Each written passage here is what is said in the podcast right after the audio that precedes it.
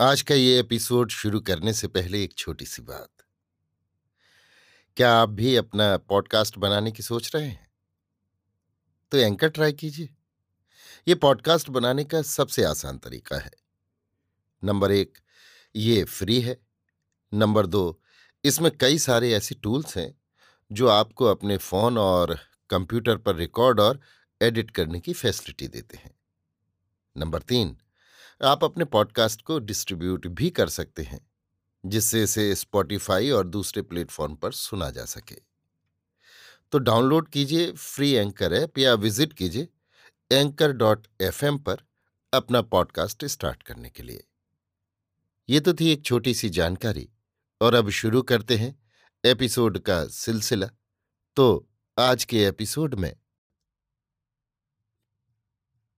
लीजिए सुनिए आचार्य चतुर्सेन शास्त्री के लिखे उपन्यास, गोली के उन्नीसवें भाग, कुंवरी से अंतिम भेंट को मेरी यानी समीर गोस्वामी की आवाज़ में। ड्योढ़ियों में मैं धंसी चली गई। मुझे देखते ही भूर सिंह दद्दा खड़े हो गए। वो एक टक मेरी ओर ताकते रहे। मैंने देखा उनकी भौहों में बल पड़े थे और उनकी दाढ़ी हवा में लहरा रही थी। हाथ में उनके नंगी तलवार थी। केसर तनिक ठिठकी, परंतु मैं दौड़कर दद्दा की छाती से जा लगी और फफक फफक कर रोने लगी। बहुत देर तक मैं उनकी छाती में मुँह छिपाए रोती रही। कुछ ही देर में देखा, गर्म आँसू मेरे सिर पर बरस रहे हैं। दद्दा रो रहे थे। मैंने आँख उठाकर देखा, उनकी दाढ़ी आंसुओं से तर थी। मैंने भरी हुई आँखों से उनकी लाल लाल बरसाती आँखों को देखा और हिचकियाँ लेते हुए कहा, दद्दा, उन्होंने कुछ खाया पिया भी है या नहीं? कैसे कहूँ बेटी?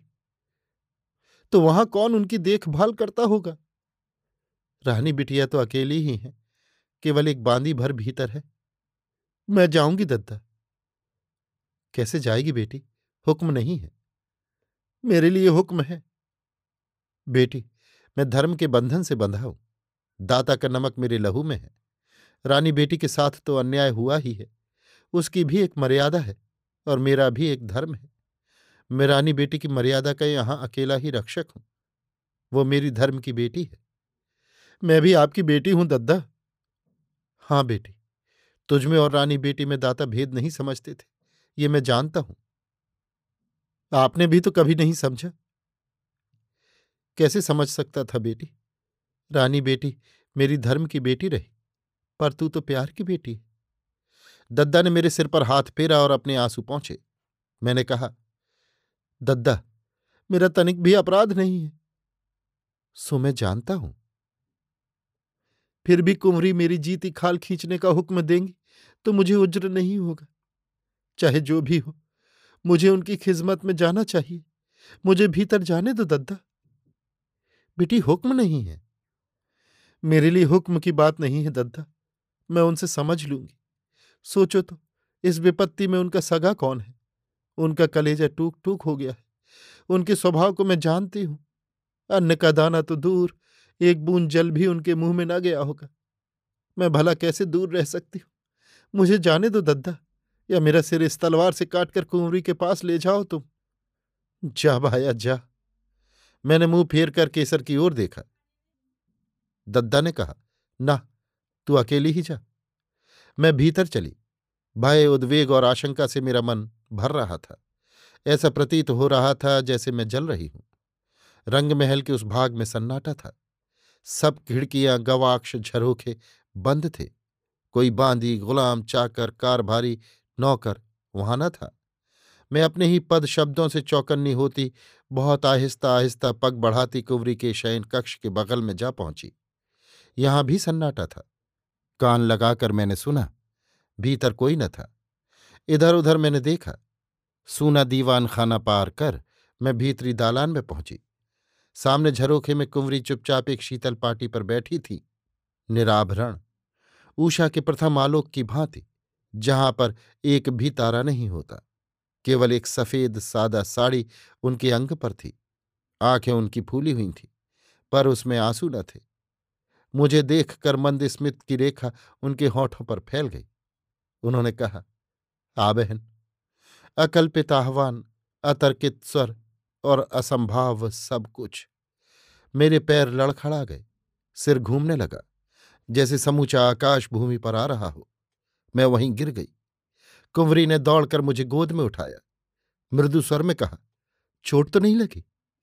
मैंने आँखें फाड़कर उनकी ओर देखा।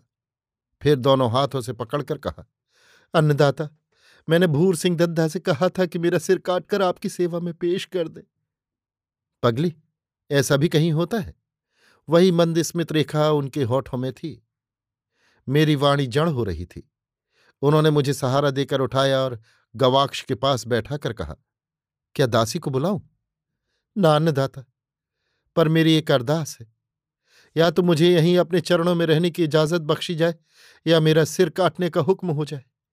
नहीं तो मैं जहर खाकर चाँद दे दूँगी। कुंवरी के होठों से हाथ से लुप्त हो गया। उन्होंने पूछा, चंपा, तू जानती है मैं एक नादान लड़की हूँ, तुझसे भी अधिक नादान। और अब ये तो तू देख ही रही है कि दुर्भागी और असहाय भी हूँ। मेरे ऊपर कठिन समय आया है, सो मुझे अपना धर्म निभाना है। मैं राजपूत की बेटी हूँ, एक स्त्री हूँ और मुझे अपनी पिता की इज़्ज़त का भी ख्याल है।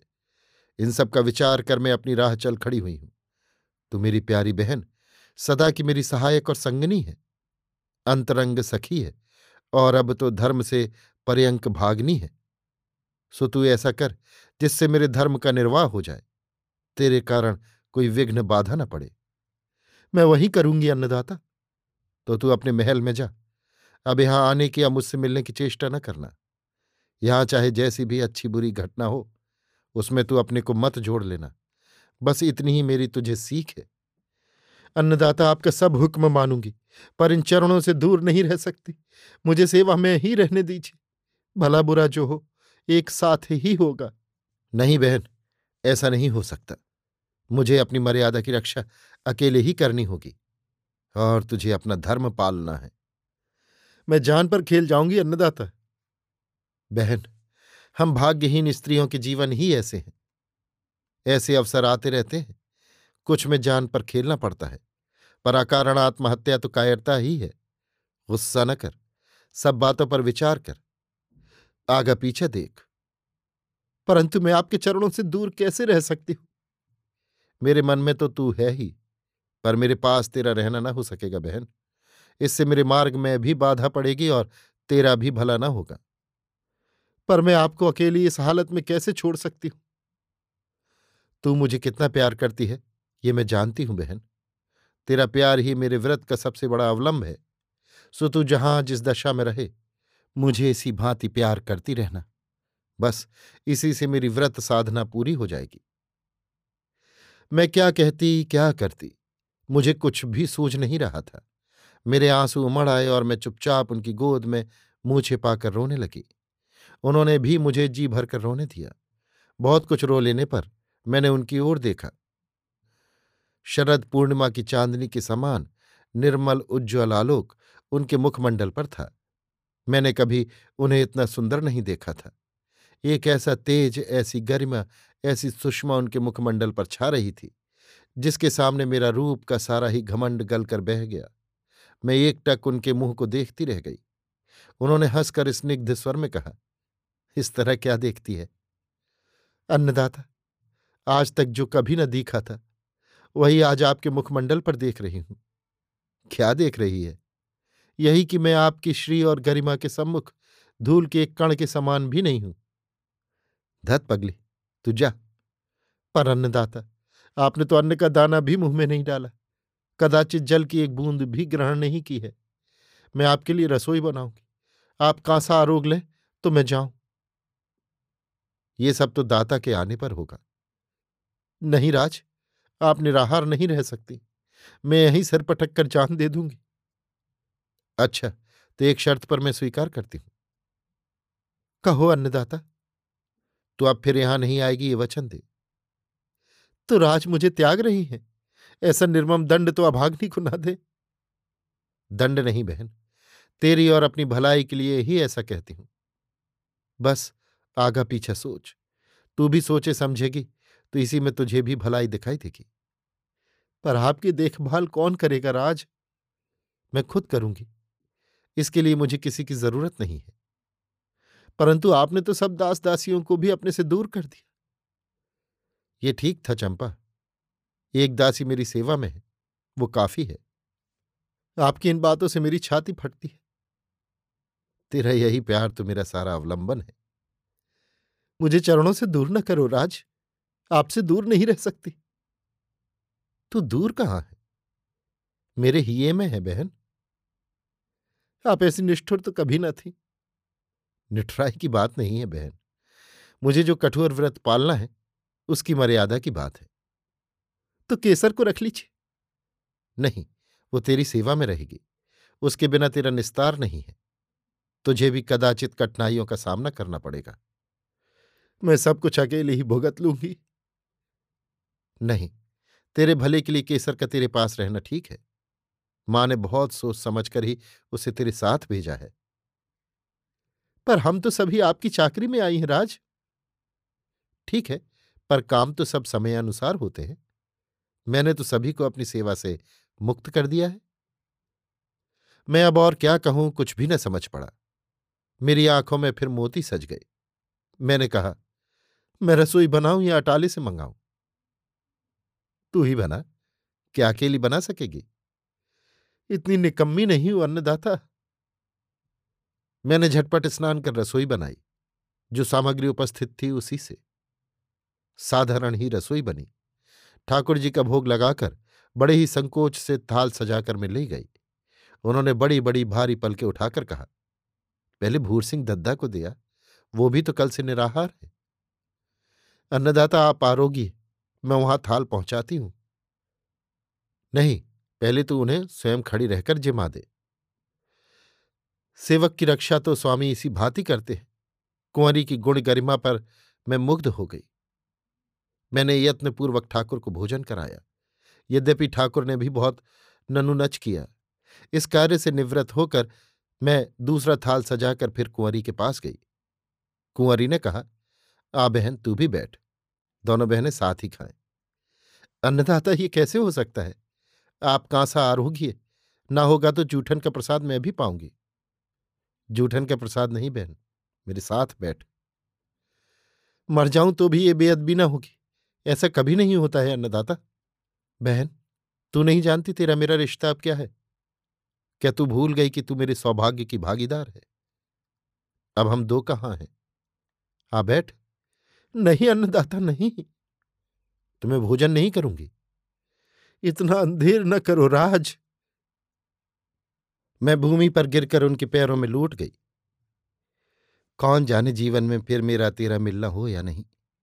आज के इस मिलन क्षण के बाद पता नहीं, दूसरा कौन सा क्षण आए। जिद न कर, और जिसमें मुझे सुख मिले वही कर। उन्होंने मेरा हाथ पकड़कर उठा लिया। अपने हाथ से थाल से कौर लेकर मेरे मुँह में रख दिया और इसके साथ ही साथ उनके होठों पर स्मित फैल गई। मुझे अन्नदाता के साथ एक ही थाल में कांसा आरोगना पड़ा। भला किस गोली गुलाम को कभी ये सौभाग्य नसीब हुआ होगा? उन्होंने कहा था कि कदाचित जीवन में अब साक्षात्कार न होगा। कैसी अद्भुत बात थी, पर कितनी सत्य। इसके बाद हम दोनों अठारह वर्ष तक, जब तक वो जीवित रहीं, एक ही रंग महल में रहे। पर मुझे उनकी एक झलक भी देखने को नहीं मिली। यद्यपि इसके लिए बहुत ही बार मैं प्राणों पर भी खेलने की उद्दत हो गई, पर उस समय ये सब बातें मुझे अज्ञानी को कहाँ ज्ञात थीं? मैं क्या जानती थी कि मेरे जीवन में कैसी कैसी अनहोनी घटनाएँ होने वाली हैं? कुंवरी ने बहुत स्वल्प भोजन किया और मैं तो लाज संकोच में ही मरी जाती थी। खाती भला क्या? भोजन से निवृत्त होकर उन्होंने कहा, अब तू जा चंपा, बस। ये मेरी तेरी इस जीवन में शायद अंतिम भेंट है। अब तू यहाँ आने की चेष्टा न करना। ये कैसी आज्ञा करती है अन्नदाता? पर उन्होंने उठकर मुझे भुजाओं में भर लिया। गले से मोतियों की माला निकालकर मेरे गले में डाल दी। फिर मेरी ठोड़ी चूम कर कहा, मेरी जाने अनजाने की सब भूल चूक क्षमा कर देना चंपा, और ये मत समझना कि तू मुझसे दूर है। तू सदैव यहाँ मेरे हृदय में वास करती रहेगी।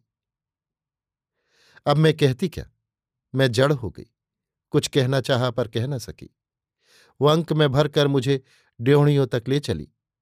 अधीर होकर मैं चीख पड़ी, मैं आऊँगी अन्नदाता, आप मुझे त्याग नहीं सकती।